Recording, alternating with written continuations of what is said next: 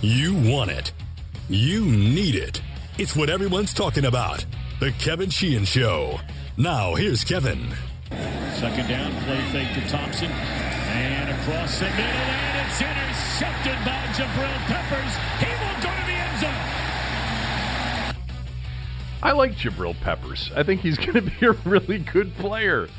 You know, I think the Giants felt that he was going to be a really good player, which is why they didn't have a problem letting Landon Collins go. Boy, he was great yesterday in that circled payback game, the first to 12. Good afternoon, everybody, uh, as you start to listen to this. Good evening if you get to it tonight, or good morning if you get to it tomorrow. There was nothing good about yesterday. It was another train wreck of a game um, by a train wreck of a franchise. I'm not even sure all of you even watched the game. The one thing I've become convinced of over the years, and I know we've had this conversation before. Aaron's here, by the way, um, and I'm here, and we're going to have Michael Phillips from the Richmond Times Dispatch. Michael's one of my favorite on the beat for the Redskins. He'll join us here shortly. Um, I, I am convinced, having done what I do for a long period of time now, that winning and you know people interested in talking about the lack of it are, are two totally different things. Like many of you actually enjoy the wallowing in misery together on the day after these things. Some of you actually who aren't fans of the team really enjoy listening to us and the pain that we're in and the emotional wreck that we turn into during these Redskins regular seasons. Um, and you enjoy that conversation. When I first became a huge sports talk radio fan, I was working in a completely different different industry. I spent a lot of time in New York and I would listen to WFAN in New York all the time. If I were in the car on Long Island, I had a lot of stuff going on way out on the island, and sometimes I'd be in the car on the LIE for like 45 minutes to an hour, and I would listen to Mike and the Mad Dog, you know, just beat up on the Yankees who were terrible at the time, or the Mets who were having a tough, you know, season, and they'd sit there and they'd be miserable together with all of their callers, talking in some cases, Aaron, about one half inning inning or one at bat for like five hours, which you can get away with in New York. And I remember thinking to myself as a non Met or non Yankee fan, man, this is entertaining. Doesn't matter that I'm not a fan of either team. And I hear from a lot of you who are not Redskin fans all the time that you enjoy listening to this year in and year out. I will tell you, it's not fun living it as a fan, knowing that your favorite lifetime uh, lifelong organization is among the worst businesses in all of business. Like if they were to rank, you know, what are the most inept businesses in North America, the Redskins would be on one of those top 50 lists. They're just, they are a complete and utter disaster. Top down rot is what it is. Um, anyway, I, I I'll start with this. I don't know why in the hell anybody in that organization, other than maybe Jay, who thinks, I don't know, he's got to win games. I don't know why anybody with any decision making authority in that decision would why they would even consider playing Case Keenum or Colt McCoy next week against the Patriots. Because why? The kid's too fragile? Can't handle the adversity? You know, if that's the case, you may already know that the owner got it wrong, you know, on draft night when he came in and said, I don't care what your board says, we're taking Haskins. I personally, based on what I've seen, I think he's got thicker skin than that. I think he's tougher than that. I think he's confident. I think his psyche is not super fragile. You know, we talked about during training camp and over the summer that if Case Keenum or Colt McCoy, whomever it was that was going to more likely than not start the season, that you know if they got off to a good start, they were two and two or three and one, or even if they were one and three, but they were playing well and the quarterback was playing well and they were losing close games, but offensively they were really you know playing pretty well. Then that would have been a context for, all right, you know, we don't need to play him right now. Let's stick this thing out, see if we can go have ourselves a season. But this season is over. It's done. They're not just 0 4. They are a hideous looking 0 4, a no chancer yesterday. Pretty much a no chancer in the last two before it. The highlight of the season was 17 nothing second quarter at Philly in the opener. That's it. So now it's about the future. It's no longer about this year. There is no pressure to win games anymore this year. The rest of the season is about rebooting and finding out who's going to be a part of your future specifically at head coach and at quarterback. All right, Dwayne Haskins, if he's not ready, get him ready. If he can't handle a full Gruden playbook, cut the playbook by two thirds. If he doesn't give your team the best chance to win games, who gives a shit?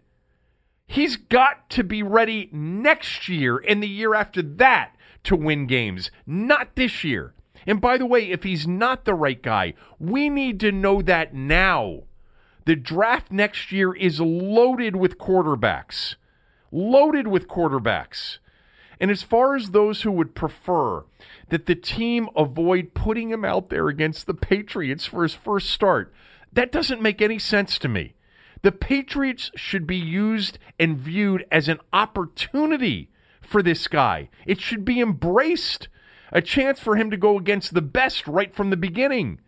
I've not sensed from him that he is afraid, that he's got a fragile makeup. He played at the Ohio State University in much bigger games than the games he's going to play in the rest of the year. By the way, in much bigger stadiums, in front of bigger crowds, in front of bigger television audiences at Ohio State. Instead of fearing the worst for him against the Patriots, why not consider the upside of him pot- potentially playing well? I just look at this as a complete no lose situation for him. Nobody's expecting him or the team to play well. So there's only an upside, no downside. If I were Jay or Kevin O'Connell, preferably Kevin O'Connell, because I think that's another area where the franchise needs to learn whether or not they've got a diamond in the rough, whether or not they have the new Sean McVay.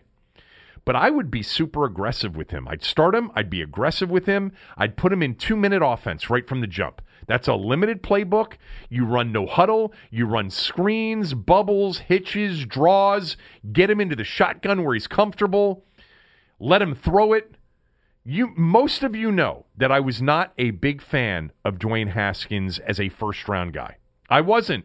Cooley wasn't either. I was the first one. Cooley and I, Cooley will admit this because he had not yet watched the tape on Haskins. I said to him towards the end of last college football season, I said, Haskins, you know, people are talking about him as a potential first overall pick. I don't see it, man. I don't see it. And Cooley goes, I'll, I'll, get to the tape eventually.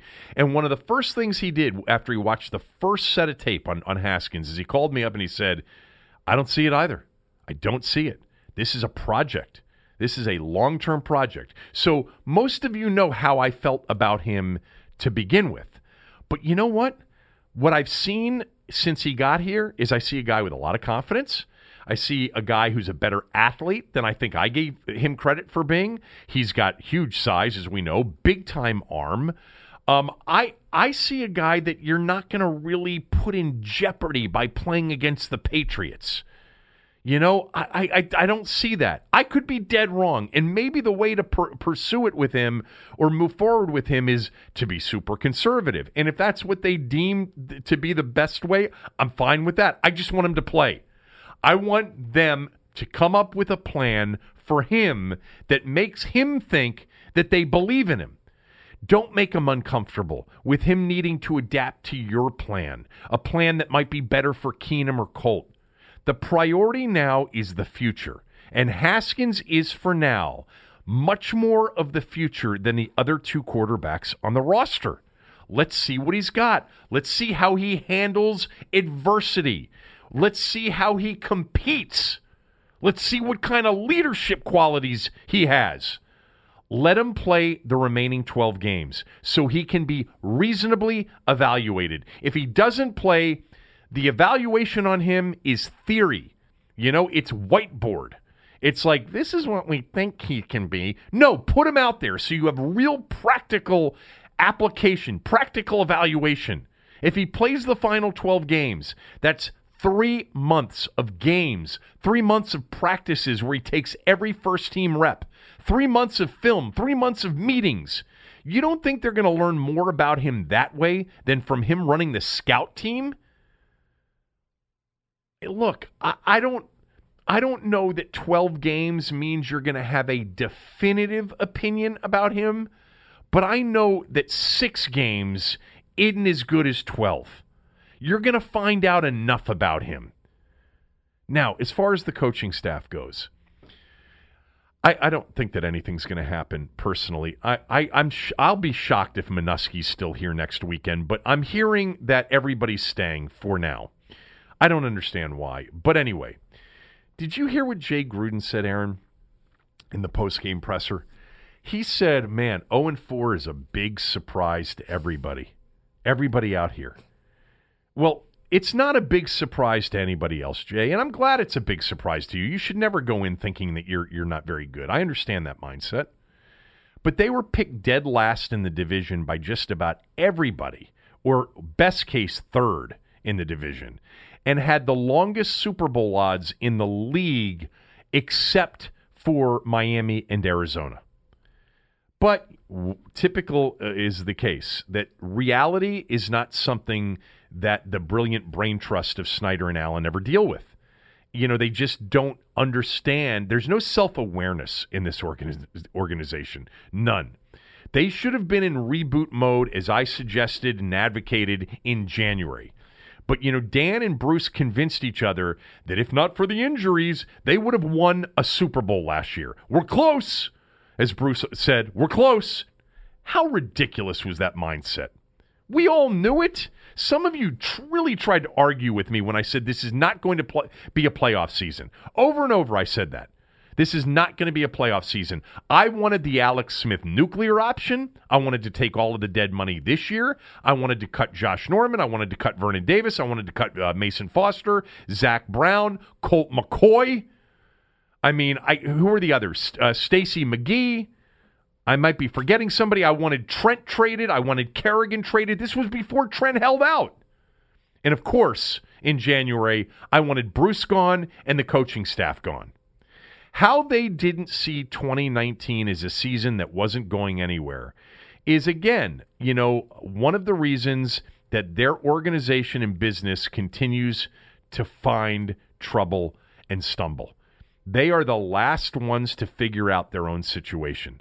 They lack self awareness and they make up for it with arrogance and really seriously lack of intelligence ac- across the organization. It is not the brightest group. It isn't. It hasn't been. It's time now. You should have done it in January. That was a mistake. Don't make the same mistake again, Dan. Now is the time to start making decisions for the future, next year and beyond. Not this year. All right? this is not this this is not about this year. This is about next year and beyond. Don't wait. This is not an end of the year thing. This is a now thing. The season is over. It should have been obvious to anybody that could see that this was not going to be a playoff year to begin with. It's time for you to be an owner again. You've given your team president a ton of power and decision making ability over a long period of time. It's enough time. The team's regular season record since Bruce got here is 59, 88, and 1. Abysmal. The head coach that he hired is 35, 48, and 1 now in the regular season. The staff that he's been at least partially responsible for and has been awful, all right, he hired or had big input on hiring. They have yet to find one defensive coordinator that can coordinate a defense. There have been two playoff games zero playoff wins since Bruce Allen got here, and nobody, nobody with any real credentials wants to come here as long as he's here.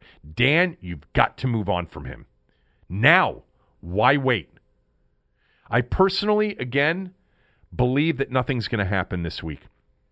I told you I'd be shocked if Manusky was here after another bad defensive game, and it was a bad defensive game, even though they did get four turnovers. It was another bad defensive effort. You know, remember remember it wasn't that long ago that we talked about the defense would lead them and And I and one of the cases I made for Haskins playing sooner rather than later is uh, you know, they're going to have a, an improved defense, we think, and that'll keep them in games and not put all the pressure on the quarterback in the offense. How's that worked out?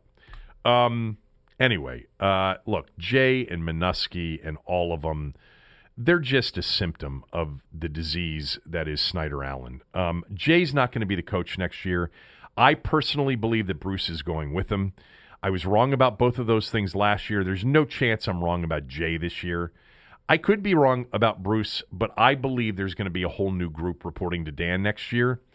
And I mentioned this on the radio show this morning, and some people thought, are, are, you reporting this? No, this is not a report. This is a hunch.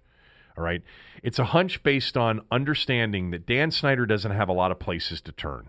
And in these situations in the past, he turns to Joe Gibbs. And if he turns to Joe Gibbs here, Joe Gibbs is going to tell him to hire Todd Bowles, is my guess. I don't know that for fact. And by the way, I'm a big fan of Todd Bowles. But I think Joe's going to probably make a couple of GM recommendations, maybe a Louis Riddick, I don't know, maybe a Martin Mayhew, uh, somebody like that. And he's going to push for Todd Bowles to be hired. Todd Bowles was in for an interview for the defensive coordinator position because of Joe and Doug Williams. Todd didn't did not want to work for this organization. All right, he did not. But for a head coaching opportunity, maybe, maybe that's who they turn to next year. Um, I'll get to the game take in a moment. Uh, quick word about mybookie.ag. Uh, this is a place for you to wager on. And if you've been playing my plays, and I caution you that my run that I've been on is eventually going to come to a screeching halt. And I probably talked some of you out of taking my picks going into last weekend, and I apologize for that because I was 12 and 3 over the weekend. But where you bet is just as important at times as who you bet on. You need to know that you're betting with a reliable book that's going to give you fast payouts, great lines, great VIGs and fees, and that's mybookie.ag. I wouldn't be telling you guys to bet with them if they weren't among the best. Um, if you're the kind of guy that that wants to just bet a little, you know, well, you can try their parlays and and try to hit big on those and and multiply your winnings with those parlays. You know, those are hard to hit. Aaron and I both know that. You know, straight bets are really the best chance you have, and you try to go somewhere 55 to 60 percent and you you know you have fun doing it. But sometimes you just want those big swings. But sometimes you know what? Sometimes the best swings are those money line parlays with underdogs. Mm-hmm. You know, you try putting two or three of those uh, money line underdogs together and see what that pays out. I'll tell you what, my my picks yesterday. I actually played some of those teams on the money line, uh, st- straight up on the money line, not as as part of a money line parlay, but I had the Panthers on the money line. I had the Titans on the money line. I also had the Bills and the Lions on the money line. I had the Browns on the money line, and the Bills and Lions were damn close. Um, my only loser yesterday was, was the Redskins. By the way, I'm really upset that I didn't give out Tampa. What? Uh, how did I miss giving out the Buccaneers? I played them personally plus the nine. You know what I've said about nine point dogs that are capable of scoring in the past. That they're always really good value, and the public was on the Rams. I don't know how I missed that one, but typically with a nine point favorite, uh, a nine point underdog uh, against a team that everybody's convinced will win, guys will throw like the Rams into a three team teaser where they're getting nine points, so all they have to do is win the game. And I can't tell you how many times that doesn't happen. And it didn't happen yesterday. Tampa won the game outright. I apologize. 12, 12 and 3 actually should have been 13 and 3 yesterday. I should have given out the Bucks. Anyway, join now and my bookie will double your first deposit. Use my promo code to get it. Kevin DC. That's K E V I N D C. That'll activate the offer. Promo code Kevin DC after going to mybookie.ag. You play, you win, you get paid. All right, let's get to the game take. Pay attention. Here's Kevin's game take. All right, uh, we got to go through this because it's tradition to go through everything that happened the day before in the game and list the things that I liked and the things that I didn't like. I'll start with Quinton Dunbar. Without him yesterday, the defense would have likely given up another 30 plus. Um, Dunbar was really good. Like you can see what they were missing by not having him out there. He really anticipates well. He can run. He's got length. The length helps him close you know, you you've either got to have speed, closing speed, or if you don't have great closing speed, if you've got long arms, that sort of reduces the need to be super fast because you can reach out. Dunbar really anticipates well. He's he can run too, but he's got great length. Um, and Dunbar was really really good yesterday. You know the defense gave up 17 because you, you the, the, pick six from Peppers was the other touchdown, which is much less than their season average. But I'm not about to say that the defense played well. And I think if you say that, you know, you're out of your mind. I mean, Quinton Dunbar's two interceptions were well done. You know, the first one came on some pressure, by the way, from Tim Settle, who maybe should have been on this list because he also had a forced fumble from that um, in the second half on that Giants back, uh, the new back that they had, Hilliman. Um, but yeah, uh, Dunbar's on the list. The defense didn't play well. More on that coming up. But I thought Dunbar was was really good. And you know, one of the things that the defensive coaching staff did, shocker, they adjusted to something. Um, poor Fabian Moreau just could not te- check Sterling Shepard. So Dunbar went on Shepard, and one of his picks was off of Shepard. And I don't know if that was a Ray Horton decision or maybe they just got matched up based on the defense. But Dunbar was really the you know one of maybe two things I liked from the day. Um, he saved them from a much worse beatdown, if you can imagine that it could have been much worse. Um, honestly, Tress Way should Tress Way should just be on this list every week. You know, right now I think Tress Way is leading the league in gross punting. Um, I'm gonna uh, I'm gonna look at that right now because the updated stats should be out there. Um, yes, he's number one in the league in gross punting yards, average 52.3, and he's number one in the league in net average. Tress Way is having a Pro Bowl season so far. Good for him. He's been really a terrific uh, punter for them over a few year period now, and he's having a great season and getting plenty of opportunities, by the way. Um, the Redskins haven't punted the most in the league. You know, in those first two weeks, they were really moving the ball a little bit, and they moved the ball in the, in the second half last week. Um, but uh, another really good day from Tress Way. Um, all right, let's get to the list of things that weren't very good. Uh, the Redskins right now are the third most penalized team in the league. 12 penalties yesterday, 16 called, so four were declined. You know, it just it's a reflection of the Jay Gruden go along to get along, you know, mindset that just isn't conducive to being a really strong head coach in a sport like professional football. You've got to have some discipline, and the team's undisciplined in so many ways, and it's reflected in penalties for sure. Um, you just can't, you know, line up and try to compete in a game and have 12 penalties. Seven in the first quarter, I believe it was. You know, you had Norman lined up off sides on a first and goal two yard loss play. You know, they put in Geron Christian in a heavy package. Peterson has a decent run, and he's called for holding. Moreau had a, a hold on a sack on third and nine.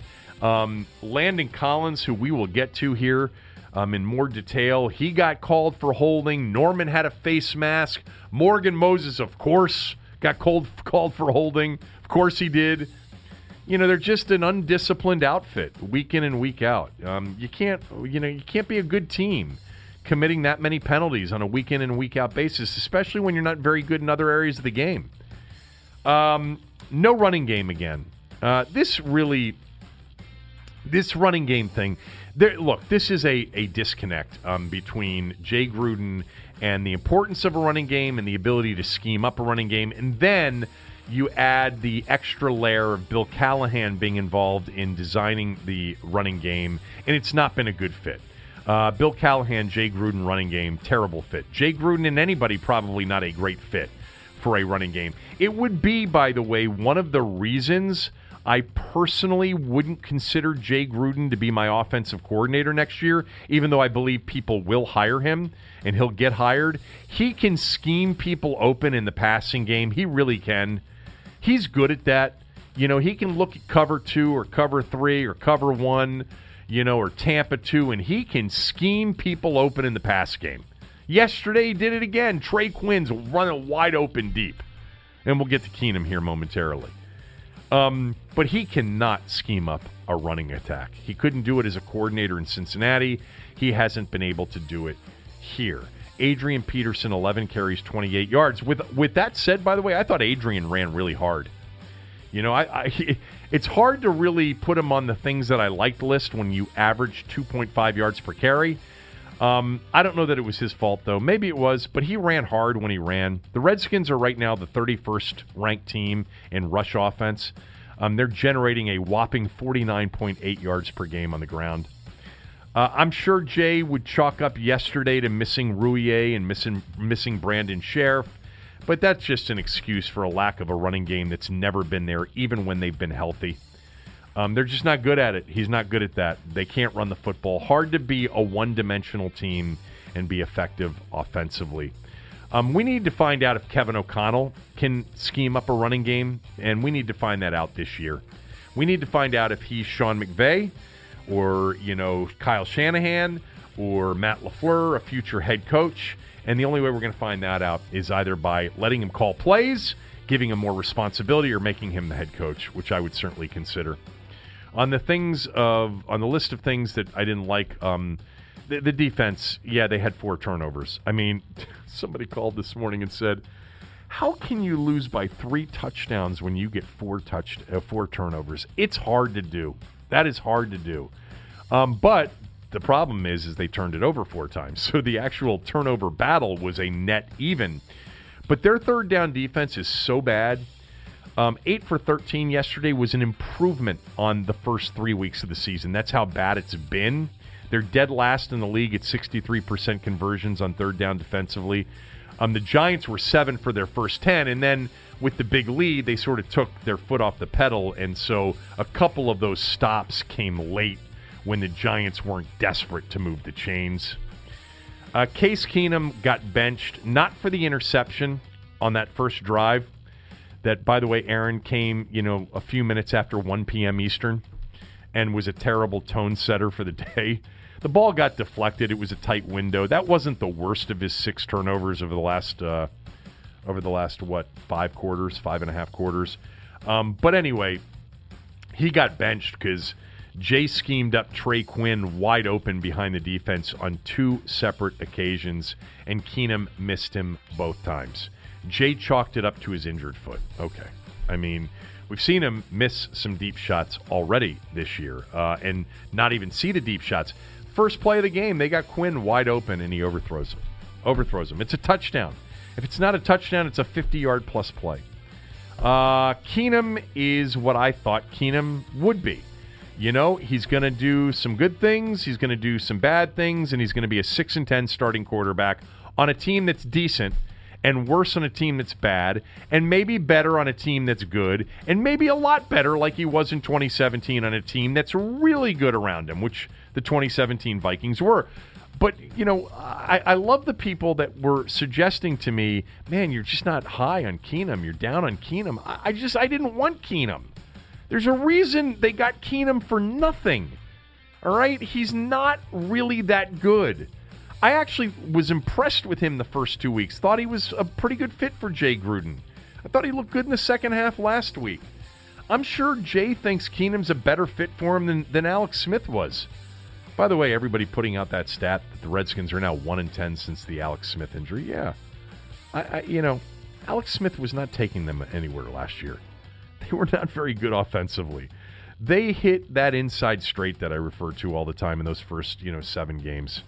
You know, they, they, they had kickers miss field goals that would have forced overtime. They got the benefit of turnover, you know, ratio, penalty ratio, field. They played smart football. May have been the smartest stretch of football, and Alex didn't turn it over. All of those things are true. And would I take him right now, turn not turning it over with a running game with a decent defense? Yeah, I would probably take that. But that's not your future either. You're not winning a Super Bowl that way. You're not even contending for the postseason that way you can talk about all you want that they may have made the playoffs. They were they were six and three, heading to six and four in the game he got hurt. We've been through all of this. I think they would have gone eight and eight at best, nine and seven. And at nine and seven, there's no guarantee that that would have been good good enough for the playoffs. I don't think they would have beaten Dallas on Thanksgiving Day with them. I don't think they would have beaten Philadelphia on the road on Monday night. You know, I, I mean, so to me, they were headed towards six and six anyway. You know, split the difference in the final four, and they go eight and eight. That's where I thought it was headed. I could be wrong. Maybe I'm just missing the Alex Smith stuff. And I liked Alex Smith. I loved him in Kansas City, and I didn't mind the trade.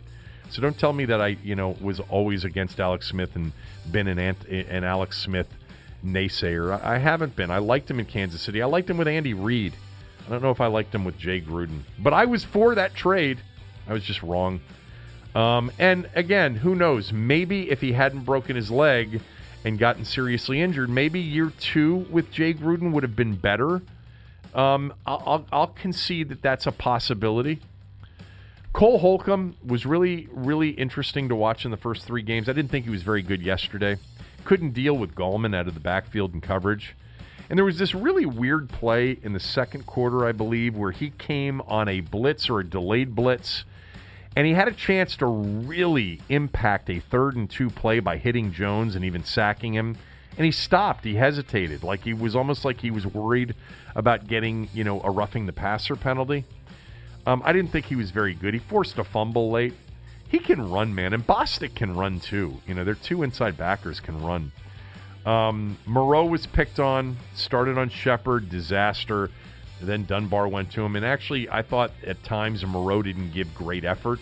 That fly sweep to Shepard, if you watch, Moreau sort of gives up on the play. I saw Kerrigan take a bunch of plays off yesterday as well. I didn't think that was very impressive. I'd be looking to try to get something for Kerrigan. The perception of Kerrigan around the league is that he's a really, really good player, and he's just he's just a good player. He's not elite. He's not very, very good. He's just okay. He's he's a good player. Like you know, if you had a good team, you'd love to have Ryan Kerrigan on it. If you're play, if you're rebooting for the future, you might be able to get you know a third rounder for Kerrigan, or maybe somebody gives up a second. Got to trade Trent Williams. My God. Um, Chris Thompson needs to touch the ball more than eight times a game. He is one of their better players. He had eight touches yesterday. I think you need to double that. He should be used on screens over and over again until he drops. He's really good as a screen back, as a pass catching back. I would extend the running game by throwing it to Chris Thompson on first down. I would be using him at every turn. He's one of the best players on your team right now, and he doesn't get enough targets, touches. Not enough. Landon Collins. um, look, you've heard what I've said since the summer. I mean, for those of you that have missed it, first of all, I was in favor of the Redskins signing him in free agency, even though it was a lot of money for a safety. I liked Landon Collins in New York. I thought he could be a good player here. I thought he could be a good fit here. And he still may turn out to be that way.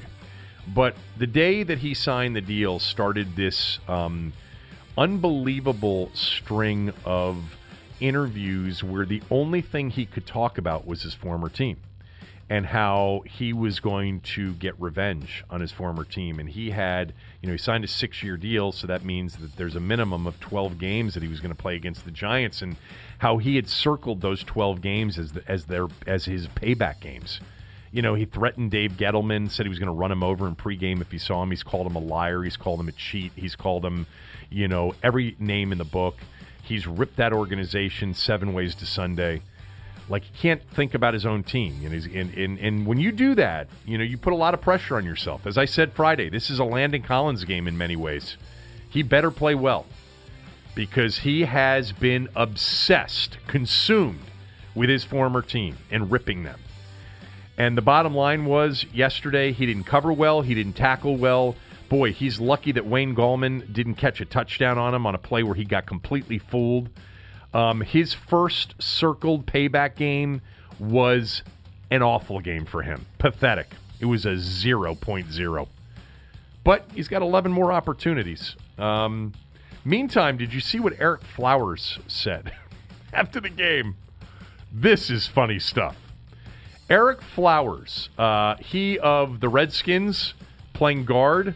Um, if you you certainly have watched this development, if you're still paying attention, and actually he's played pretty well. But of course, you know he was not a, a, a successful first round um, giant uh, as a left tackle. And after the game yesterday, he did an interview with this New Jersey.com, who, by the way, is the guy that interviews Collins all the time. If I were Dan Snyder or Bruce Allen or Jay Gruden, I would immediately tell Ereck Flowers and Landon Collins they're not allowed to talk to NewJersey.com anymore. This is what Ereck Flowers said after the game. He ripped the Giants, said that I don't care for Giant fans. They feel about me how I feel about dentists. I don't care for that place that much. I would have loved to have come out here with a W.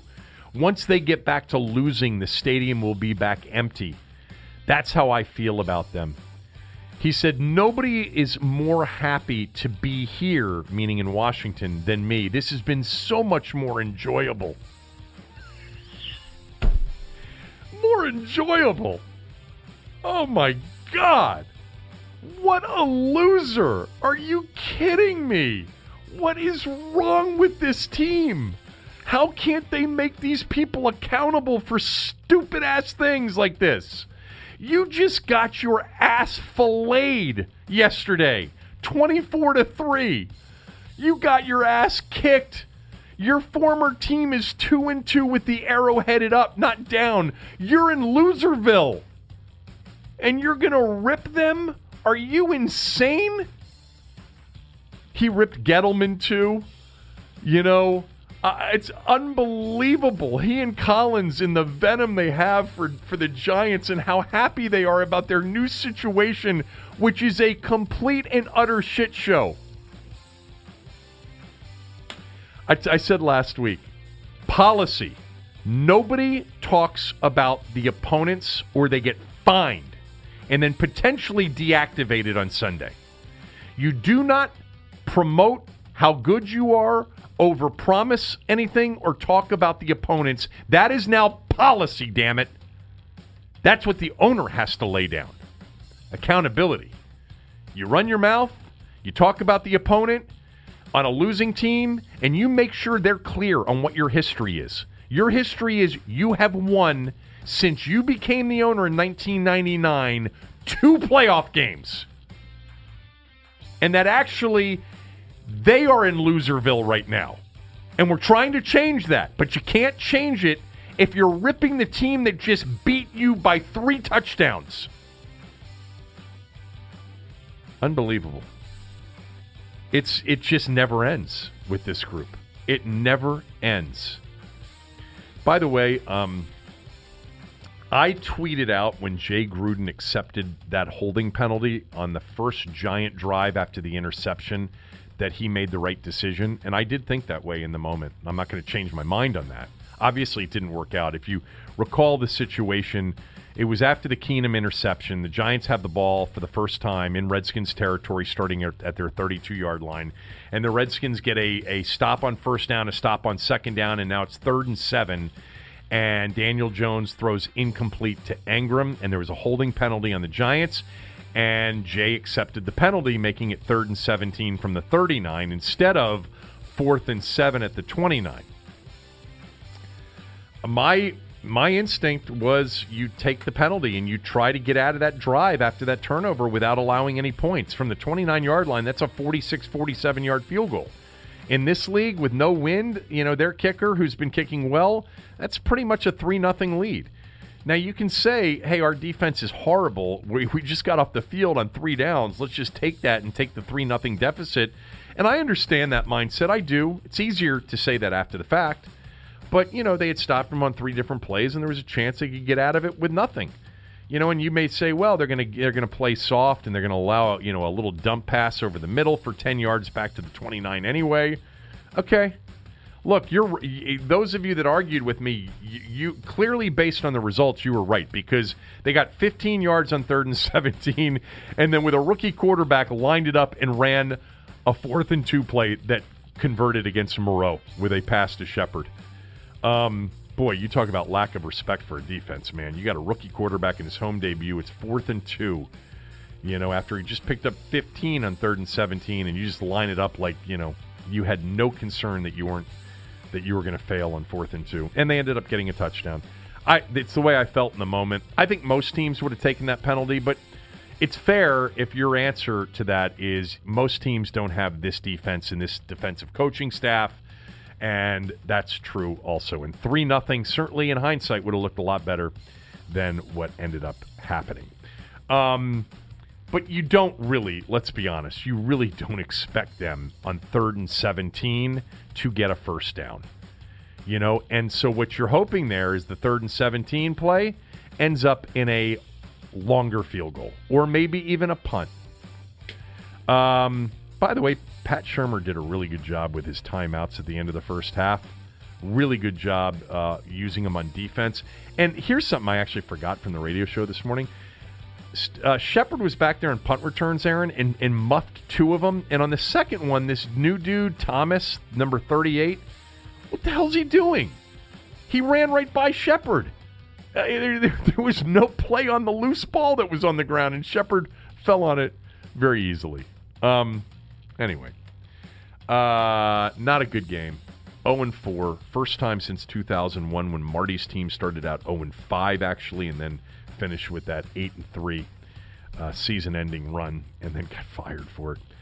Uh, the worst mistake in Dan Snyder's ownership uh, tenure.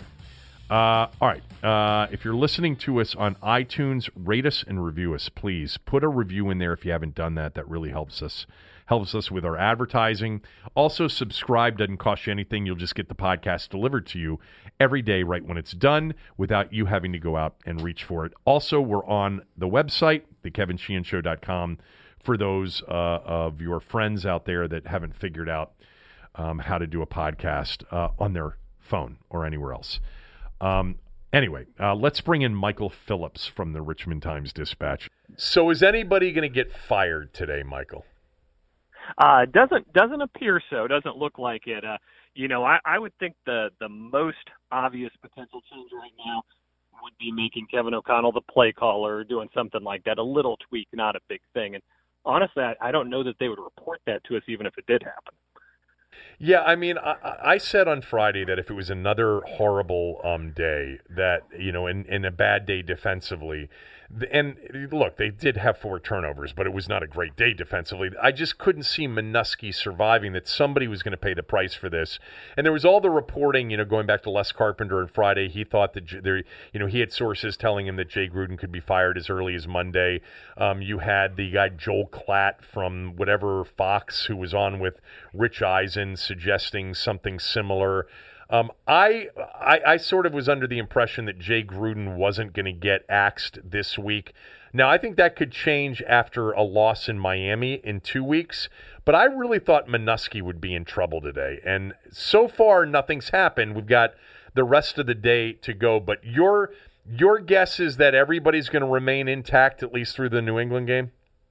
I thought this was going to be Manusky's last stand yesterday, and I think the defense did enough that it would be very very bad optics wise uh, to fire Manusky after a day where the offense was as bad as it was. Uh, you know, if the defense wasn't good, obviously the third down struggles continue, all that, um, but they produced the takeaways. Um, you know, they did hold the Giants to 17 points, obviously not counting those seven that, that the Giants defense created. I, I don't know that it would be the best look to, to move on right now. That doesn't mean I don't think they should. I think they should. I think they should have done it in January. Uh, but I, I think it wouldn't be the best look for Jay to throw somebody under the bus after a day where it was clearly the offense holding the team back. The thing is, though, is that they're not well coached defensively. You know, it, no. even even if you were to you know, concede the point, hey, you know what? It wasn't nearly as awful yesterday as it was on Monday night or against the Cowboys or the Eagles in the second half. It still wasn't good enough. I mean, they gave up seven of their first 10 on third down. They had, you know, soft coverage on a fourth and two early. Um, you know, there, there were mismatches all over the field. There seemed to be confusion pre snap multiple times in the game yesterday. But if if it's not going to happen, it's not going to happen. I uh, JP Finley told me this morning on the radio show that part of the problem with firing Manusky is that others like Tomsula may walk with him. Have you heard the same thing? Well, you know, this is a. You remember, go back to last January when they were interviewing potential replacements and ultimately decided not to. And you know, part of it was that these guys like working with Manusky and they felt like it was a unit or a team working together. I don't know how much they actually would. I, I think Tomsula's at a point now where you know he, he's got nothing to lose. He can kind of come and go as he pleases. Rob Ryan, he's a guy who's probably going to stay. He just came in in the past year, probably the same with Horton, the defensive backs coach. I think Tomsula is really the only one you'd be worried about from that standpoint. Um, but that, you know, that that's a minor concern to me. The major concern is this is a defense that cannot get its act together. You, you mentioned all the things and uh, the, the misalignments, and just when you go back and watch the game every single week, there's four or five plays where you just go, I don't know what they were doing. I, I can imagine Bill Belichick laughing while he watches the game tape this week. You know, he's watching the game tape, trying to identify what defense the Redskins are in on every play, chart their tendencies. They don't have tendencies because they don't know what they're doing. yeah, they're going to confuse Belichick with their own confusion. brilliant, brilliant strategy. We can't figure out what the hell we're doing, and just imagine when old Bill watches us on tape this week. We're such a mess that Belichick can't figure it out. Can you imagine Belichick sitting in the meeting this week? He's looking at tape. He's like, "Hey, uh, Harry, what are they? What's old Manusky? Manuski? What's he doing on this play? What are, are they in cover three? Are they in cover one? Uh, no, it's a zone blitz. Co- no, it's not. As I mean." What a what a complete s show. I mean, that's that's really actually funny. Um, but it's also sadly true, probably. um, all right, let's get to Haskins. What do you think the decision is going to be when Jay Gruden speaks today at three? Or will he? First of all, do you think he'll have a decision, uh, have an announcement, and if so, what do you think it'll be? I'm assuming he will not have a, a decision. I think the only decision he would have would be if he is explicitly told from above, Haskins is the guy. You can either be the head coach and go with that or not be the head coach and go with that. I don't think that edict has come down yet. I continue to think it would be a mistake to throw him to the Wolves against the Patriots to lose by 40. Uh, let Colton Case handle that. Get him ready for Miami. It's time for him to get all the all the one reps in practice. Sorry to Colt. Sorry things aren't going to go well on Sunday. Uh, he needs to go get a win in Miami. The team needs a win in Miami. Build a little confidence. Get him going on the right track. You know, it, it, it, RG three had that. He had those games where you know everybody bought in as they saw him do it, and they said, okay, well, you know, this is a guy we can run behind at least for a little while. Uh, you know, Haskins needs that game. I, I don't think it would be a good idea. I don't think Jay wants to put him in. So, so you can start there. I think Jay obviously wants Colt to be healthy and to go with Colt. Uh, the, the problem with going with Case, man, I I don't know how you sell that to the fan base. Look, here's a guy who's terrible. Well, how are you going to sell Colt to the fan base? You can sell Colt to the fan oh, base. Look, no, everybody, you can't. Everybody, everybody gets their turn. It's it's the Patriots. Colt's everybody the gets their turn. Guy, you know, it, it's the it's the Patriots, and, and you know what what better time to let Colt have his minute and, and be the quarterback of the team this year than losing by 40 to the Patriots, and then we can move on to the real show.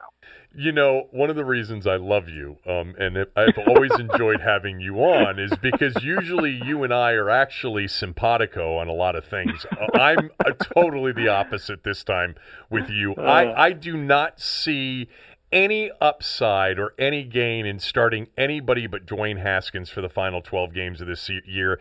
And I actually view Michael the the Patriots as a great opportunity to put him in there against the best. And for him and and here's the thing like uh, you know and and I think this is part of your perspective JP's as well because I had him on the radio show this morning is that you do understand what Jay believes and that is that this kid is nowhere near ready enough. And my answer to that is look get him ready you know if he can't handle the full playbook cut it in half if he can only handle 2 minute with a limited number of plays run 2 minute shotgun from the jump. You do whatever you need to do to get him out there so we can learn. And part of the reason I feel the way I feel is I don't think of this kid as a fragile, you know, delicate flower. Like, I do not see him as an orchid. I see him as pretty confident, a guy that played at the Ohio State University, played in some major big time games. By the way, bigger games than he's going to play in the rest of this year in front of bigger crowds and bigger television audiences he played in college. And I just see. I see the the last 12 games of and I know you're saying the Miami game, which is only two weeks from now. I just personally, I would put him out there against the Patriots and not look back. If Colt McCoy, God knows we all love Colt personally, that'll go over like a lead balloon if he's the starter against the Patriots. If anybody's even paying attention. What do you what do you want to learn on Sunday? What are you going to learn from Dwayne Haskins playing against the Patriots? You're going to learn that they're not as good as the New England Patriots. I'd I just you know I'd, I'd almost rather skip the game entirely. There, there's very little to learn on Sunday. Yeah. No, let me let me answer that. Here's what you learn just from the final 12 games against good opponents, and they've got other good opponents. You know, they've got other really good defenses too. I don't know if anybody saw Buffalo's defense. They play Buffalo this year. Buffalo's defense is nasty. They beat yes, the they living crap out of New England yesterday. The Patriots were so fortunate that Josh Allen went down and they were facing uh, Barkley uh, in that game. But the Redskins have a ton of good defensive opponents the rest of the way. Minnesota's good defensively. Buffalo's good defensively. Detroit and Carolina's very good. Green Bay's good defensively. So what are we going to do? Hold them out against all the really good defensive teams? Here's what you would learn. My answer is this you learn when when a kid goes out there in adverse situations how he handles adversity how he competes how he leads how he figures out when things go wrong. That's all great experience. I'm not advocating they throw him out there patrick ramsey style like spurrier did with no blocking and having him basically you know face zero blitz with nobody back helping him and have him get the crap beat out of him.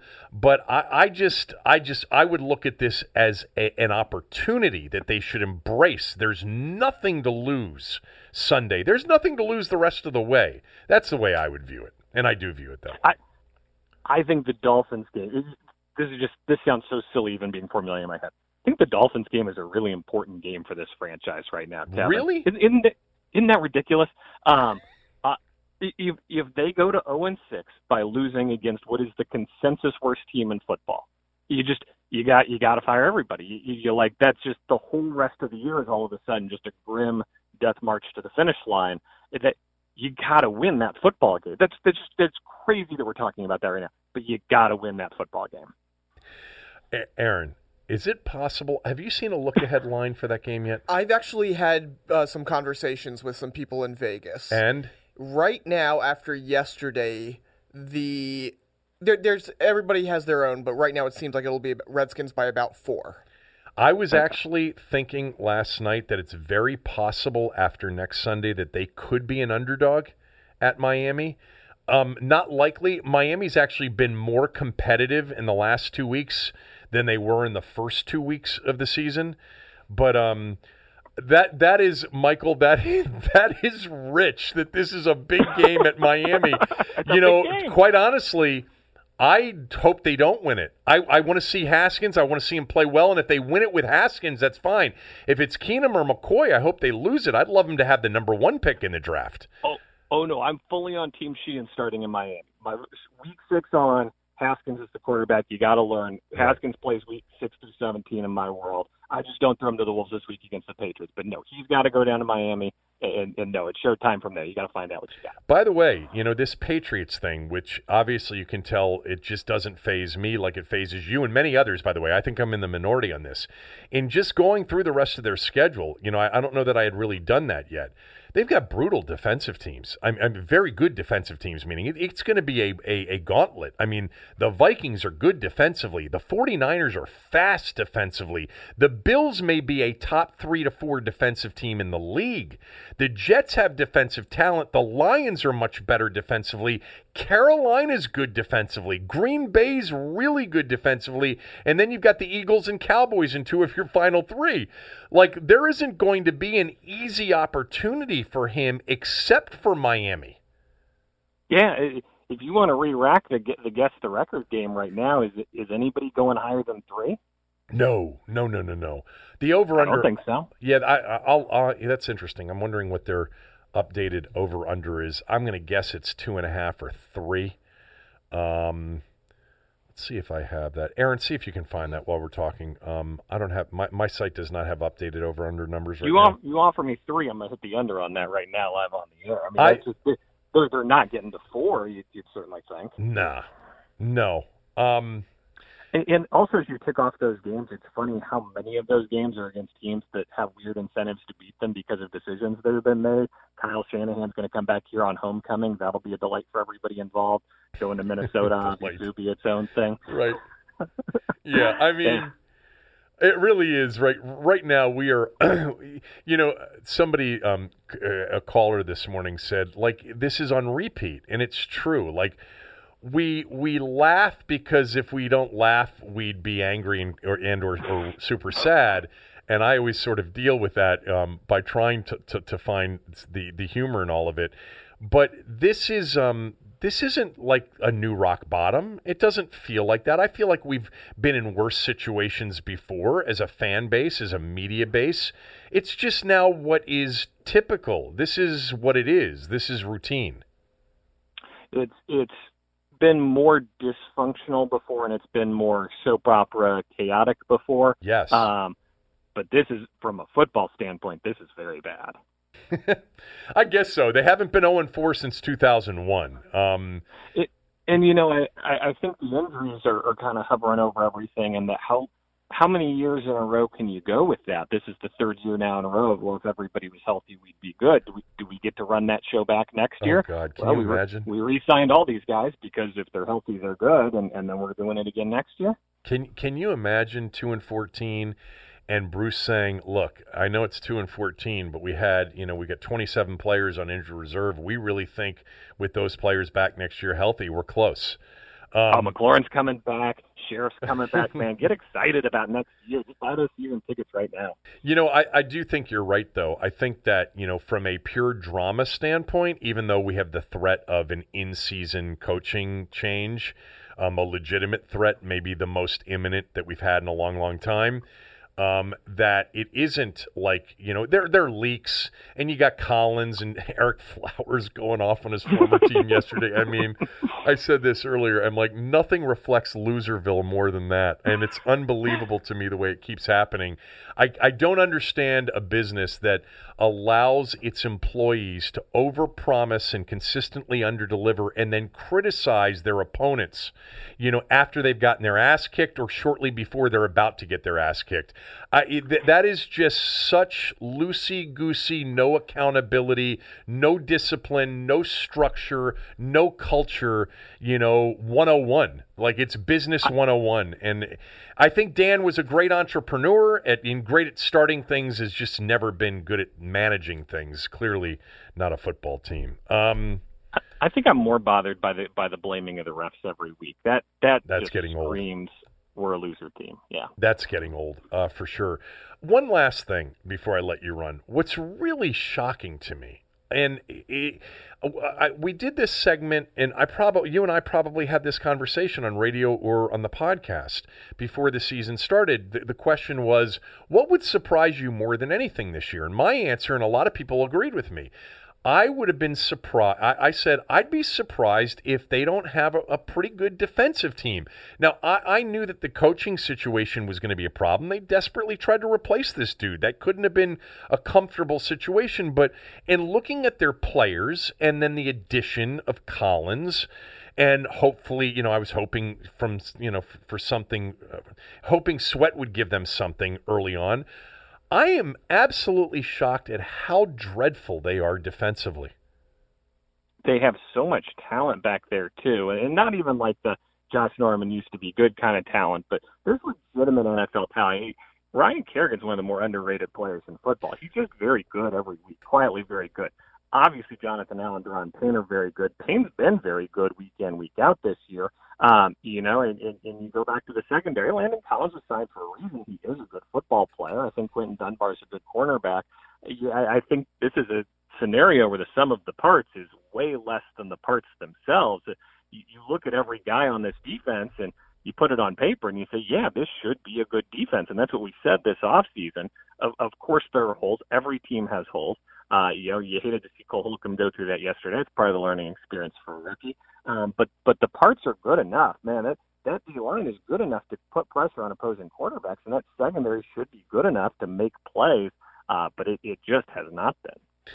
Yeah, and you know, part of you know, you and I both felt like reboot in January strategy was the way to go, and part of that to me would be you know, I, I I think you and I probably disagree on just how good Ryan Kerrigan is. I think he's a good player. I don't think he's an elite player. I think he's far from it. But I think the perception around the league is that he's a really good player, and I think they could get something for him right now. Um, and you know this Trent Williams thing, it's so funny how you know it's been backburnered now. Um, like nobody's even paying attention to it. But that's a big missed op- opportunity for this franchise over the last three weeks to a month. And you know now you're getting to the point where we're getting into you know the last couple of weeks before the trade deadline. You know at the end of October, and if they don't deal them you know, oh, we're we're winning because Trent came back to get the accrued season when we were 0 and 10. That's awesome. I mean, what a big win for Bruce that would be.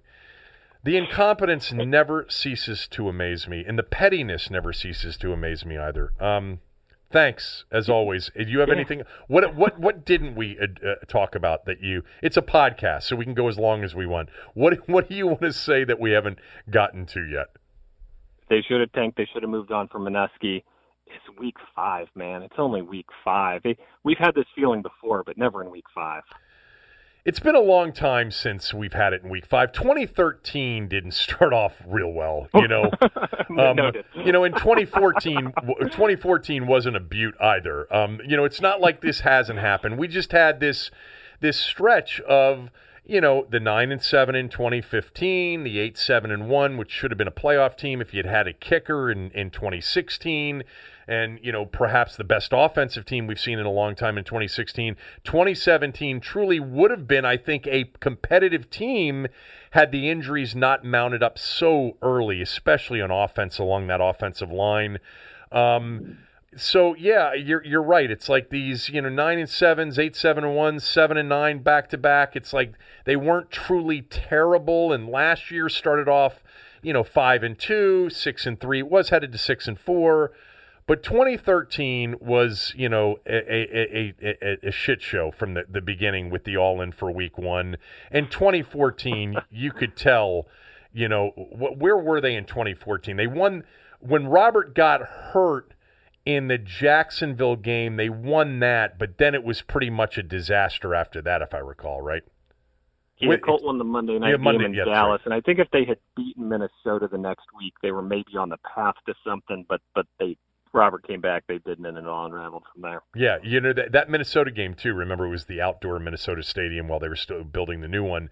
Um, you know, the owner essentially said, "Hey, that was really that was really swell you know, what Colt did on Monday night, but you came here to coach RG3 and he's ready to go." And the funny thing about that next RG3 game is he actually didn't play poorly in that game, if I recall, yeah. at Minnesota. They had a legitimate chance to win that game.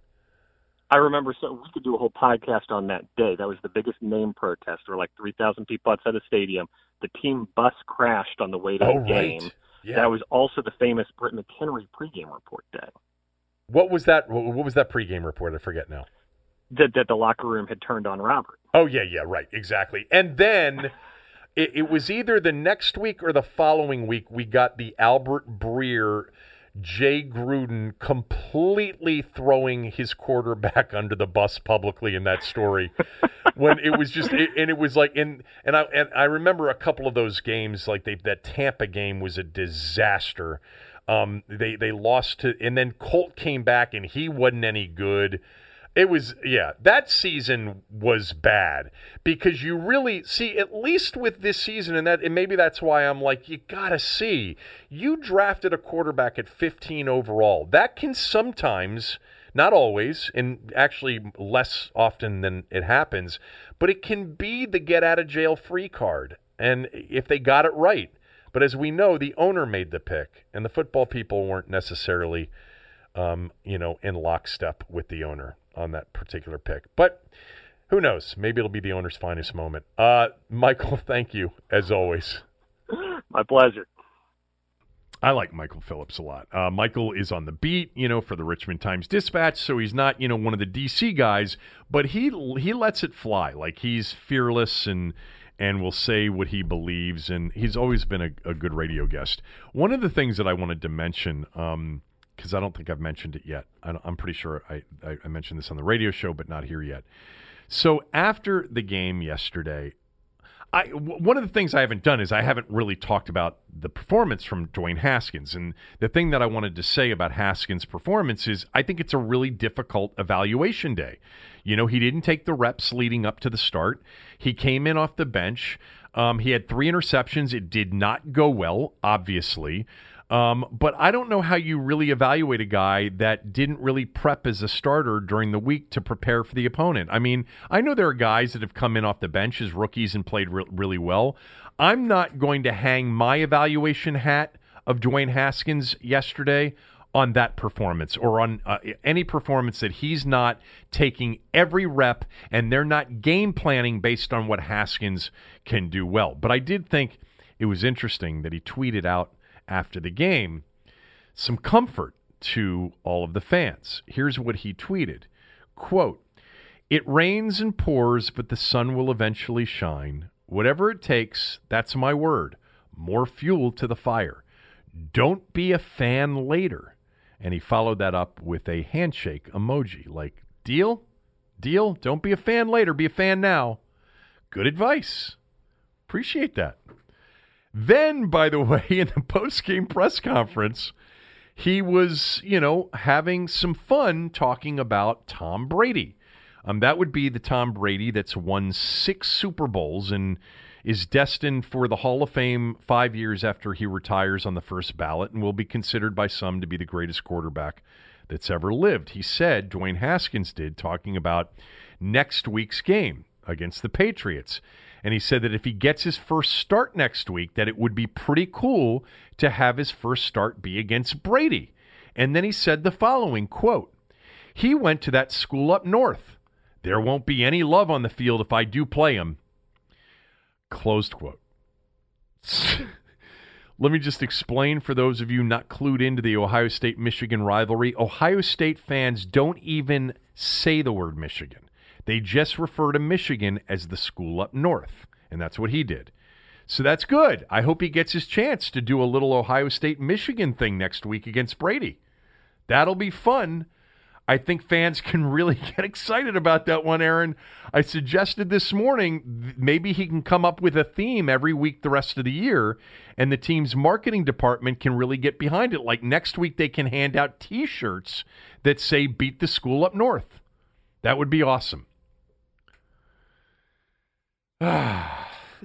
anyway, uh, that was Dwayne Haskins after the game. I'm not going to make any judgments on him or social media accounts or anything like that. You know, Baker Mayfield backed it up on Sunday in Baltimore yesterday. Um, he was saying a lot of talking a lot of shit last week about different things that were said about him. He went out and backed it up. So Dwayne, if he's gonna, you know, get on social media and be a big player in social media and you know, talk about, you know, a little fun, a little battle with Tom Brady in his first start, potentially, if he does get that opportunity. He's just got to go out and back it up a little bit. Um, but I want to just see him for 12 games. I'm going to judge him at the end of the year as much as I I'll, I'll try to refrain um, from judging him uh, on a weekly basis. We're going to evaluate on a weekly basis. We're going to talk about the things that he does well, the things that he doesn't do well, the things that he's got to improve on, the things things that he's really good at but I, I really want to be patient. Shawn Springs, Fred Smoot, Clinton Portis, DeAngelo Hall, every former player said to me over and over again that they fear if he plays this year and doesn't play well, that the fans are going to turn on him. I, I don't see it that way. I see a fan base, first of all, we're talking about a fraction of what the fan base used to be. You know, there's the, the, the amount of passion left for this outfit has really been reduced to, you know, fractions of what it used to be. I mean, the TV rating for yesterday is go- going to be awful. It's going to be embarrassingly low. Um, the Mystics won't beat it. Um, I, I, don't think the Mystics will do a bigger number than the Redskins did from three o'clock on. Congratulations to the Mystics, by the way, for winning game one of the WNBA finals. I don't think the Nats game, you know, outrated the Redskins game. What about um, Tuesday's Nats game? Tuesday's Nats game will probably do a bigger rating than the Redskins did yesterday. Probably. Mm, probably not, actually. Uh, but anyway, I, I don't see fans turning on Haskins. I see people saying, look, this is our get out of jail free pass. This is the only chance we have as an organization. You got to have a you, somehow you got to stumble on to a big time quarterback that masks all of the spots, all of the, the darkness elsewhere in the franchise. And so everybody realizes that he only played one year in college football. Everybody realizes the plight of the rookie quarterback in the NFL, that it takes time. I don't see the fan base turning on him if he plays poorly. Uh, I'm not going to turn on him. I'm going to watch hopefully 12 starts, not 11, not 10, not 7, not 5. I'd like to see 12. And, you know, we'll p- nitpick, you know, week in and week out. Um, I hope he gets good advice on how to handle himself publicly on social media, etc.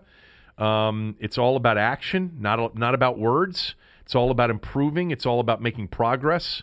Hopefully, he's that kind of kid. I've heard that he's a very good kid. Cooley really likes him personally. He's told me that. He's had a chance to spend many conversations with him. Says he's got a good head on his shoulders. He's coachable. You know, there is the feeling in the organization that he is much more of a project than ready. There is that feeling. If you didn't know that before yesterday or you don't know that this morning, yes, the football people in the organization think Dwayne is a good kid.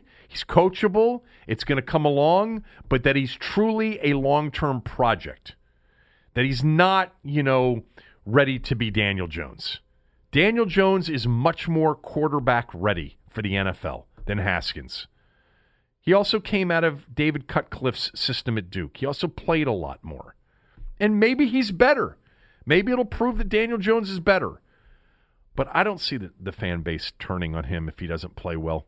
I don't see that at all. All right, uh, let's go around the NFL. The biggest plays and the clutch moments. It's time to go around the NFL. All right, a um, couple of games I want to focus on from yesterday. First of all, that Chiefs Lions game um, was spectacular. Uh, God, it sucked that you had to stick with the Redskins Giants game if you were doing that because this game um, was a beauty. Uh, Detroit's pretty good. I- I've mentioned that you know during this season so far, and they had a legitimate shot to win that game. There's a really a game changing play in that game, and it came in the third quarter with Detroit getting ready to go in um, for the lead in a 13-13 game. And Kerryon Johnson, who who was one my favorite back out of the draft last year, not named Saquon Barkley, by the way, had 26 carries, 125 yards, um, and you know another couple of catches for like 35 yards. Uh, he he was reaching for the goal line on a first and goal situation, and the ball came out. He thought he was on the ground. I think ball came out. He wasn't on the ground. The whistle didn't blow, and Bashaud Breeland, former Redskin, picked it up and ran 100 yards. And then they went to replay and found out that indeed he wasn't down. The ball was loose, and because they didn't whistle it dead, which is the right thing for the referees to do, is to not whistle those kinds of plays de- dead. Instead of Detroit being up 20 to 13, Kansas City was up 20 to 13. It was a major turnaround, a 14 point turnaround in the game. Um, but Detroit came back and they took the lead 23 20. Then they took the lead with two and a half minutes to go 30 to 27, but it was too much time for Patrick Mahomes, who drove him down the field. Part of that drive down the field to win the game 30 to 20, uh, 34 30 was a completion on a fourth and eight on that final drive. And man, did he create on that particular play. It was a fourth and eight, and he scrambled and bounced around and then found a wide open receiver. There was pressure on the play. Game could have ended right there, but Mahomes made a great play and then, you know, got him down the field and they scored a touchdown. Now, I don't know if you saw this, Greg. Uh, Greg. I don't know if you saw this, Aaron. Sorry. After the game, so they the, the Lions had one of those hail mary opportunities at the end of the game. And remember what we've talked about with the new replay rule and mm-hmm. pass interference in the final two minutes, it's going to go to the booth. There was clearly visual evidence on the final Hail Mary of the game of Chief safety Daniel Sorensen shoving Marvin Jones to the ground as the ball was descending towards this cluster of players. No flag was thrown. And then Al Riveron was asked why they did not intervene with a flag from New York on a clear pass interference call. And the report came out yesterday that officiating uh, NFL senior VP Al Riveron looked at the play but decided not to conduct a full blown replay review. Riveron apparently has previously, previously explained that the Hail Mary situations are going to have the same relaxed standard on replay that applies on the field when a team launches a wing and a prayer. Here's a quote from him from a recent Pro Football Talk podcast. Quote, for the most part, everyone understands what's allowed and what's not allowed on a Hail Mary. It's probably fortunate that we're not putting this play into a box because it's something when we see it, when I say we, I mean the football community from fans to coaches to players to officials, will all agree that that's a Hail Mary and will understand what's allowable and what's not. Really? So you're allowed to commit pass interference on Hail Marys. Okay. So now we know. So don't ever on a pass interference that's not called, intervene on replay in the final two minutes of a half or a game. Because you just said, we know what it is, and we're, we're relaxed on it. And we, as a football community, from fans and coaches to players and officials, we all agree what a Hail Mary is and we'll understand what's allowable and what's not. Go back and watch this play. Sorensen interferes with Marvin Jones, knocks him to the ground as the ball's coming in. Um, that was one of those things that I was concerned about with this new rule is that we're going to sit there and how are we going to handle Hail Marys? How are we going to handle any of these passes where there's contact in the final two minutes? Are we going to review all of them? Well, they haven't really done that. The officiating, by the way, is just so, so painful. The, the number of holding penalties and the, the roughing the passer penalty, and that leads me to this game. My God, poor Denver. I know they were my pick, and I know I'm partial to Denver because I picked them to be the surprise team in the AFC, and they're 0 4. But they've now lost two games at home where Joe Flacco drove them 80 minutes in the final, 80 yards in the final two minutes of the game for the go-ahead touchdown, and then on the ensuing opponent's possession, they were totally screwed out of a win. Happened in Chicago when they called Bradley Chubb for a for a, uh, a roughing the passer on Trubisky two weeks ago, and yesterday, Minshew, who by the way is excellent, he he's Yep. got great pocket awareness, which is what Leach said. He's really spectacular in the pocket. Um, he fumble. He's pressured by Von Miller and fumbles the football in the pocket, and is part of everybody going for that loose ball and to tackle him. Which, by the way, at that point, he's not a quarterback anymore with the ball loose. Miller accidentally gets a hand up into his helmet area, as you would maybe with a running back, wasn't a face mask, and they flagged him for it. Are you effing kidding me? What a horrible, horrible call. That was a third down play game, 15 yards first down. Jacksonville goes down, gets in field goal range, and kicks off, kicks a walk-off game-winning field goal. I, that is that call was not as obviously bad as the Chubb call was against Trubisky, but he had that ball on the ground in the pocket. I don't get it. Um, he's really interesting as a player. Cooley loved him and evaluating him and suggested the Redskins could t- should take a look at him in the middle rounds. You know, he's six feet or six one or whatever he is. He actually looks smaller than that. But man, does he have incredible ability to create and extend pass plays. Um, all of a sudden, Jacksonville's 2 0 with Gardner Minshew second at quarterback. And by the way, they played that game without Jalen Ramsey. What a what a complete and utter fool he is, sitting out acting like he's sick. Wants to be traded. They shouldn't trade him. Uh, that would be sort of hypocritical because I want him to trade Trent Williams. But a guy like that, th- this is a winning team. This is a good team. This is a talented team that's got a chance in that division to do something. They've got a really good defense. How about what the Browns did to the Ravens yesterday?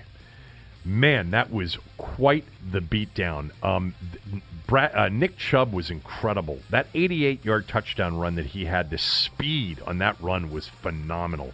Mayfield was really good, the best game he's played all year, and they torched that Baltimore defense, man, to the tune of like 500 yards. I mean, it was really 40 points, 500 yards. Jackson had two interceptions. I mean, this talk of Lamar Jackson a few weeks ago being, you know, part of this Peyton Manning, Tom Brady, Mahomes, Jackson thing, you know, put the brakes on that. He's a fun player to watch. Don't get me wrong, but there he can't throw with anticipation. You know, it, it's not he can create more time and make big plays, That's an interesting loss for the Ravens, who at 2 0 looked like a juggernaut. Now they've lost two in a row, including to a division rival at home. And they gave up that many yards and that many big plays. And then there was the play at the end of the game. I'm not sure if anybody saw this. It was OBJ um, and uh, uh, Marlon Humphrey got into it. They got tangled up. And it ended up with Beckham Jr. throwing a punch, but Humphrey on top of him, choking him on the ground. Humphrey went to OBJ after the game and, and apologized. He said, quote, that's not really the brand of football I really want to rep- represent. When the whistle blows, it's got to be over with. Um, interesting uh, stretch for the Ravens here because they play the Steelers next week on the road. Steelers have the Bengals tonight. If the Steelers win, they're one and three, one game out of first in the AFC North, and then they get the Ravens at home next week. I still think the Ravens are better than a Mason Rudolph-led Steelers team, but I think the Browns have the most talent in that division. Aaron, I do. I don't think there's any doubt they've got the most talent. Uh, the Patriots and the Bills yesterday. If you want to see a team that's really good on defense, watch Buffalo. They are nasty defensively. They were last year. They held the Patriots to 224 yards of total offense. Who does that to the Patriots? 11 first downs, and by the way, 16 points, seven of which came on a blocked punt return for a touchdown. I think the other points were set up by turnovers. Buffalo turned the ball over four times. The Patriots got four turnovers. We're plus three in the turnover margin category, and we're holding on for dear life against Matt Barkley, who had come in for an injured Josh Allen, who took a wicked hit and got knocked out. Uh, Buffalo is, I'm telling you, there are some good defensive teams. The Redskins aren't one of them. Um, Buffalo is a good defensive football team. Had a chance to win that game against the Patriots yesterday to get to four and zero. Would that have been amazing if the Bills had won and they were four and zero and the Patriots were three and one? Would have been something. All right, Minnesota. I know some of you are waiting for this. Um, first of all, Kirk. I'll just say it. He wasn't very good. Now I watched this game. It was the CBS 425 game. I watched a lot of it. I was flipping back and forth with the others because I had Tampa. I bet Tampa yesterday, so I was trying to keep track of that. If you watch this game and you're one of those people that would put it solely on Kirk Cousins, I'm sorry. You're just wrong. I mean, he was ambushed on the regular. They couldn't run the football. Dalvin Cook was the leading rusher coming in, 2.5 yards per carry, 14 carries, 35 yards. The, the, the Chicago defense was dominant in the game. Now, Cousins didn't do enough. He was sacked six times. He fumbled twice, or fumbled twice, lost one of the fumbles. They had a big play to Diggs in the first half that down seven nothing, and Diggs fumbled it. Um, I bet the Bears yesterday. By the way, I told you before this season started when I made my predictions. Just so we're clear on this, I am a Kirk Cousins fan. I, I am. I still think in the right situation he is a top half of the league starting quarterback. Um, I told you before the season that I, I and I picked Minnesota not to make the playoffs, for them to struggle and for Kirk to have a rough year. I felt that way. I, I felt I totally felt that there was something not right in listening to Kirk talk in the offseason. You know, they changed out the offensive coordinators. It's Stefanski instead of DeFilippo. They brought Gary Kubiak in as a uh, as a consultant. There's frustration with Kirk. You know, Adam Adam Thielen's frustrated. Um, you could tell that Mike Zimmer's a little bit frustrated, but at the same time, you know, he that that the game two weeks ago that he had against the Packers was horrible. The game yesterday, offensively, they didn't have a chance against Chicago. They got ambushed up front completely. And the other thing too is I, I, I sort of see what DeFilippo tried to do last year, knowing that he had a, an offensive line that was not going to be consistent with them in the run game. Um, they got to be more. They got to be more balanced. I, I, I would say that they, they are very intent on trying to run the ball in first and second down. Not a lot of creativity there. I don't think they're. I, I think they're the third place team at best in the NFC uh, North. I thought that before the season started. I picked Chicago right to win the division, and somebody else. Um, I think I had Minnesota maybe second, but not as a playoff team. Uh, the other games. How about the, the, Buccaneers? I mean, this is the league, right? You just you just never know. There's always one of those games every week where you're like, "What? Tampa did what to the Rams? They scored 55 points against the Rams. It was 21 nothing early in the second quarter." Uh, I, I've said this before about Jameis Winston. I'm a fan. I think he can be a really good quarterback. I know I'm in the minority on this. I think he's really talented. I think Bruce Arians is a really good coach. I think Todd Bowles is too, although his defense now has given up some big numbers here in the last uh, in the last two weeks. Right, they gave up a bunch to Daniel Jones last mm-hmm. week at mm-hmm. home. You know, if that kicker makes that short kick last week, they're three and one. Yes, they are. Um, they can throw the football. They have offensive talent in Tampa. They have so much talent, they apparently don't know how to use OJ Howard. Uh, how about Godwin's? Yeah, Godwin's emergence. Awesome. Um, by the way, Jared Goff in that game threw the ball 68 times. I mean, they were behind the whole game. Right. Um, 45 of 68 for 517 yards, three interceptions. Um, so the Rams dropped three and one. Interesting about that division is the 49ers had a bye week yesterday. Yesterday was the first of a couple of byes. Pitts, uh, not Pittsburgh, San Francisco and the Jets. I think were on bye yesterday, yes. and San Francisco is in first place all alone after three weeks of the season. A uh, couple of other games just to mention really quickly. Carolina's good defensively. They're really good. I had them in the smell test. I actually played them on the money line as well. They went out right at Houston. Um, and Kyle Allen had an efficient day throwing the football, but he had three fumbles on the day, which really hurt them. They could have won by a lot more at Houston, but that's a good win for the Panthers. And you really have to wonder right now about Cam Newton. Mm-hmm. You know, he had some comments over the weekend that he shouldn't have played, you know, in that game against Tampa on that Thursday night in week two. I wonder about his future in Carolina. It's an odd situation there because Kyle Allen's running that offense pretty well. It's one of those things where just, you know, what we saw from Cam the first two weeks, how much of that was an injury that can be fixed and how much of that is his body, you know, starting to fail him a little bit. And is Kyle, because, you know, we've seen it. Kyle Allen is better than the Cam Newton we've seen this season. Yeah, much better than the Cam Newton we've seen this year, and maybe even at times late last year. They started off well last year, finished poorly. McCaffrey, 10, 10 more catches for 86 yards and had 93 on the ground, so 179 yards of total offense for them. I, I think that they're a little bit underrated with, with Kyle Allen. I think they've got a chance to, to, to turn this into a season, uh, the Panthers do. Um, man, the Titans, nobody's more inconsistent than the Tennessee Titans. You know, they open up with a beatdown of of the uh, of the Browns on the road, and then they come back in week two and look horrible against the Colts. They lose at Jacksonville, and they go to Atlanta and win twenty four to ten. I would think right now that Dan Quinn's on the hot seat in Atlanta. The Falcons have been mm-hmm. a massive underachiever here uh, recently.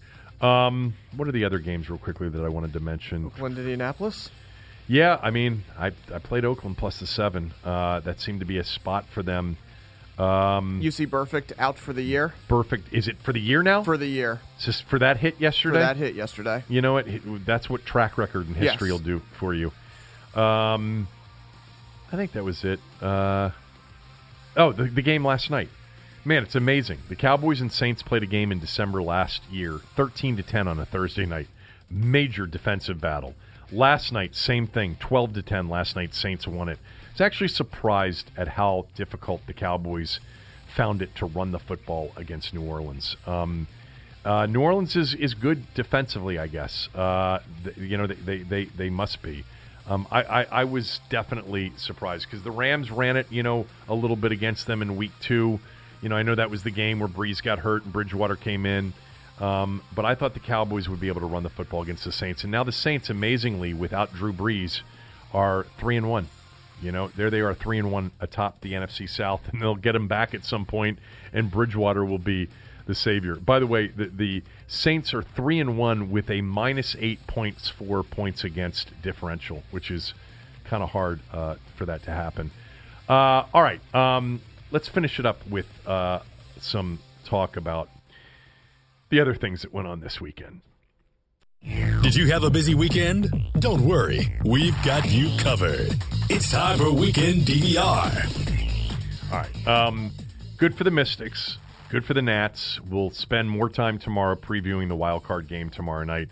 Personally, Aaron, I, I would not have been um, upset had Strasburg started the game tomorrow night, uh, but Dave Martinez is going with Scherzer uh, with obviously Corbin and uh, Strasburg available to him out of the bullpen. I can, I, I, would imagine that Strasburg, Corbin, Hudson, Doolittle, that that's the bullpen tomorrow night. Um, but the game's at home. Really exciting. Really looking forward to tomorrow night, and would love to see them get this one and go into a series with the Dodgers. I think some people believe that the Dodgers are there to be had uh, by the Nats. By the Nats, that the Nats are the one team with their starting pitching that would have a chance Yeah. against the Dodgers. Uh, we'll see. Um, they got to get through tomorrow night first. Uh, we do have to spend some time, however. Um, Do we? on, Yeah. Uh, on what happened Friday night. First of all, the greatest tailgate in the history of Maryland football Friday night in College Park. That was the best tailgate scene I can ever remember. I got there early. I was there, I don't know, 4:30. Went with Scott. We had multiple tailgates that we went to. Friends of ours that throw a big one.